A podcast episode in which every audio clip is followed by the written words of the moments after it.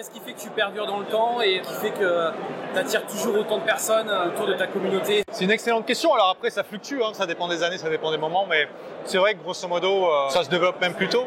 Mais je pense qu'une des clés, tu vois, c'est que beaucoup d'entrepreneurs et d'infopreneurs et d'êtres humains, en fait, c'est un biais humain, ils sont toujours à la recherche du dernier objet qui brille, de la dernière mode, du dernier truc un peu hype. Ça peut vraiment être une source de dispersement et de perte de temps, en fait. Je me focalise sur les trucs qui sont peut-être plus à la mode, mais qui fonctionne toujours. D'accord. Je me pose toujours là des questions de fondamentalement, c'est le principe premier, Elon Musk c'est un grand fan de ça aussi. Pourquoi ça marche? Et les gens qui vont dire mais ça c'est obsolète ou ça marche plus, tu dis mais pourquoi? Qu'est-ce qui dans le mécanisme de base fait que ça ne fonctionnerait plus? Exemple les blogs. Là maintenant on m'en parle plus parce que maintenant que les coûts des, des pubs ont explosé, les gens reviennent au blog. Mais entre 2016 et début 2020, il y a des gens qui me disaient mais le blog c'est obsolète. bah, c'est vrai, oui, c'est la question qu'on se posait effectivement. Ah ouais. Et même moi, dans, je vois, dans mon business, c'est la question que je me pose, c'est est-ce que dans le temps, je vais pouvoir perdurer, tu vois, sur mon activité? Et est-ce que dans 5 ou 10 ans, je serai toujours là comme toi aujourd'hui, tu es là 10 ans après quoi? Bah donc déjà, tu vois, on me disait le blog est obsolète, je demandais mais pourquoi? Bah c'est plus à la mode, mais oui mais c'est pas parce que c'est à la mode que ça marche plus, c'est décorrélé. Là il y a une confusion mentale en fait. Il y a un biais cognitif.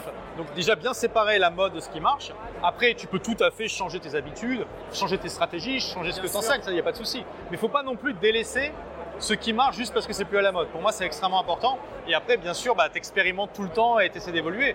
Aujourd'hui, je fais de mes lancements de manière très différente de ce que je faisais il y a 10 ans. hein. Bien sûr. Et l'enseignement a changé aussi, la formation a été bien bien mise à jour évidemment. mais tu restes euh, relativement centré et concentré sur euh, ton cœur d'activité que tu avais démarré il y a 10 ans, en fait, plus ou moins toujours la même chose ou euh, Oui. tu as essayé de tester des choses un petit peu différentes? Non mais moi j'ai toujours privilégié ma qualité de vie plutôt que le business en tant Ah que oui, tel. bah, c'est vrai que Donc j'aurais pu créer plein d'autres produits, j'ai préféré me consacrer à mon livre, à, à mes voyages. euh. Bah, c'est vrai que je te vois beaucoup voyager, je trouve ça vraiment top. quoi. Et justement, tu arrives à allier une vie euh, familiale, si on peut dire ça comme ça, euh, une vie amoureuse assez Ouais. facilement. Quand Vie amoureuse oui, après j'ai pas d'enfants.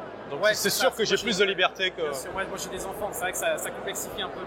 Mais bon, je connais des gens qui, qui voyagent avec Oui, leurs c'est enfants. vrai ce que tu dis, c'est vrai. C'est juste une contrainte, c'est pas un obstacle. Vous gérez logistiquement, c'est sûr qu'il y a plus de boulot, mais c'est faisable. Pour toi, là, vraiment, c'est euh, la qualité de vie. ouais. Oui, c'était ma priorité, ça l'est toujours, même si maintenant je veux faire un x10 euh, en développement, mais tout en gardant quand même euh, une certaine qualité de vie, voire une, une qualité de vie certaine.